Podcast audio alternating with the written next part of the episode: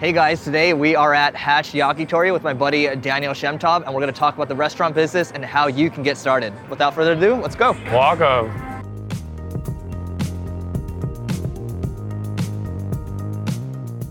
Daniel, first and foremost, how's it going? Good. I'm, I'm happy to be here in my restaurant where I spend uh, countless hours hanging out. So Mm-hmm. good times. Let's jump into that a little bit because people are always wondering, like, should I start a restaurant? So maybe you can talk about the restaurant business and how you got into it, and like, should people get into it? Like, how how is it in general? Sure. So I started uh, my first business as a food truck operator. So literally had no idea how to be in the food truck business. Called my friend up from high school, and we did it. And I was one week before my 21st birthday, and we were ready to go. And we hit every roadblock, no pun intended, uh, when we opened the food truck.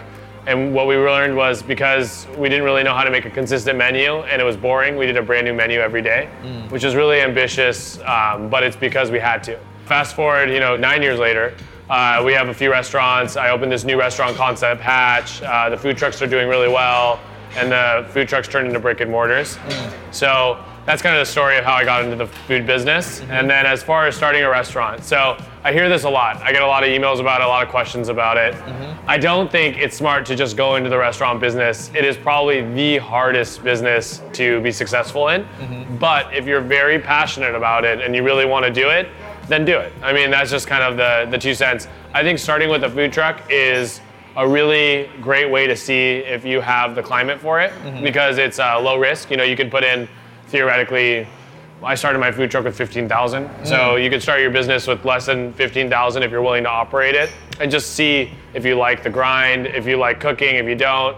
Um, granted, I think a food truck's actually a little bit harder than a restaurant. It's a lot easier to kind of get your feet wet and then see where you want to be. So how did you go about growing the food truck business first and foremost, and then we'll talk about this business. So when we launched the food truck, um, like I mentioned, we did almost a brand new menu every day. We were really big in social media, and I think that FOMO mentality became really, really prevalent in what we were doing, because uh, we would do like a, a dish, and then if someone didn't try it, they'll never have a chance to try it again. And we had a big group of followers that would want to come to the truck, and they'd be like, "Oh, Eric, did you try the the beef tongue and uh, duck cheek?" Like you know, and they'll be like, "No, I didn't get to try it." And then they'll Gotta be try all next bummed time. out. Yeah, and then and they won't be able to try next time. oh. And so because of that, we ended up having um, lines of like 50 to 100 people every time we opened, and we would sell out of everything. We never spent any money on marketing. So I had this crazy idea that like, if you're gonna, what can you do to your business that's gonna make people really want to talk about it? And at the time.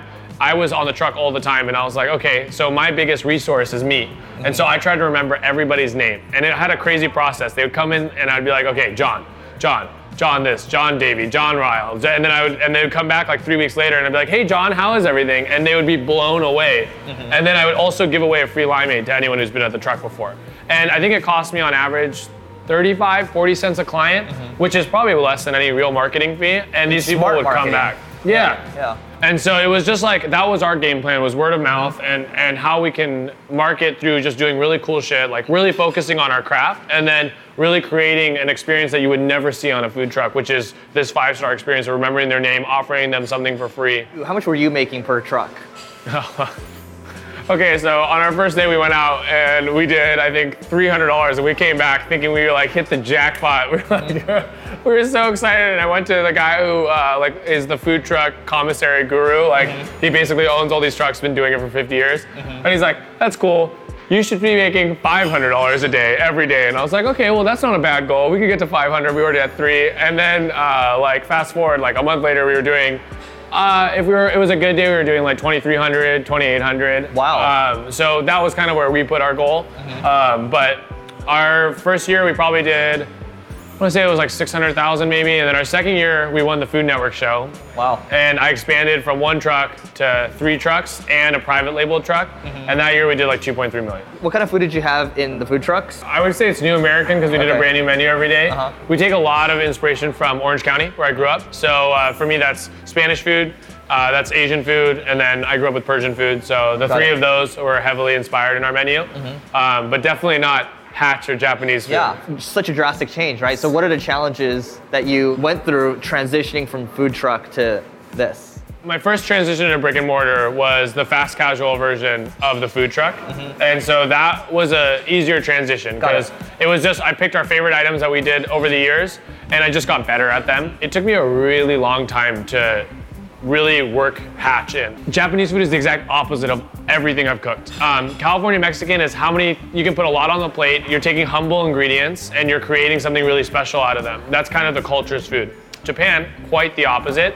They use very minimal ingredients, but the ingredient needs to be the shining star of everything, and you're really not supposed to do all that much to the item in, in the plating. Hmm. And so to retrain my mind and, and be able to cook that kind of food and, and deliver that kind of minimalistic service, but have it be really dialed in, took a lot of time. So what I'm hearing is food truck. Okay, that was one challenge, and then you you kind of did it in between where you did the whole fast casual thing, right? That was another learning thing, and so you kind of had to level up a little bit before you do something like this, right? Yeah, I think so. I, I think if you, if you want to do it right, it takes time. It takes time to really dial in every part of it. I mean, I'm still learning. Like, I still have mentors in the restaurant business, and I still am working on like our cocktail program and, and being able to manage the labor because on some nights we're not always that busy, and to be able to have cocktails is an expense that, and we make way more money on sake. But I think cocktails are part of a full dine-in experience. So. Being able to manage all of that and, and do it correctly, I mean, that's, yeah, it's hard. Cool. So any final bits of advice for people looking to start in the restaurant business or just business in general? If you're really passionate about food, that's the first step. I think if you're passionate about business, I don't know if restaurant business is necessarily the best one. Most people who are good businessmen come into the restaurant business mm-hmm. and they get chewed up and, and put out really quickly. Mm. So I think the first step is to be passionate about hospitality and food. Then go buy Setting the Table by Danny Meyers because there's no better book I've ever read on hospitality. And then go do a farmer's market, go do a food truck, go do a pop up with your friends. See if you like the grind because the grind won't change. Whether you're in it 20 years, whether you're in it for five months, the grind exists. Granted, you can scale mm. and you can put in really good systems and you can have good people with you. It's always hard work. This project, I mean, without talking too much, it cost 1.9 million to open. I mean, we spent a little less because we had some help from you know the landlord and things like that, but it's a two million dollar upfront investment. It, it's going to take time for us to be able to make our money back. And if I didn't know I loved this business and this was my first venture, I would say that's a really big risk. Yeah, just, just to let you guys know, when I come here, so uh, Daniel's actually in there, like in the trenches, cooking, right? Yeah. Still doing it, still practicing. I so you gotta, you gotta have the passion. So, guys, check it out. Look, Hatch Yakitori, downtown LA. Food's great, um, and we'll see you in the next video. Thanks.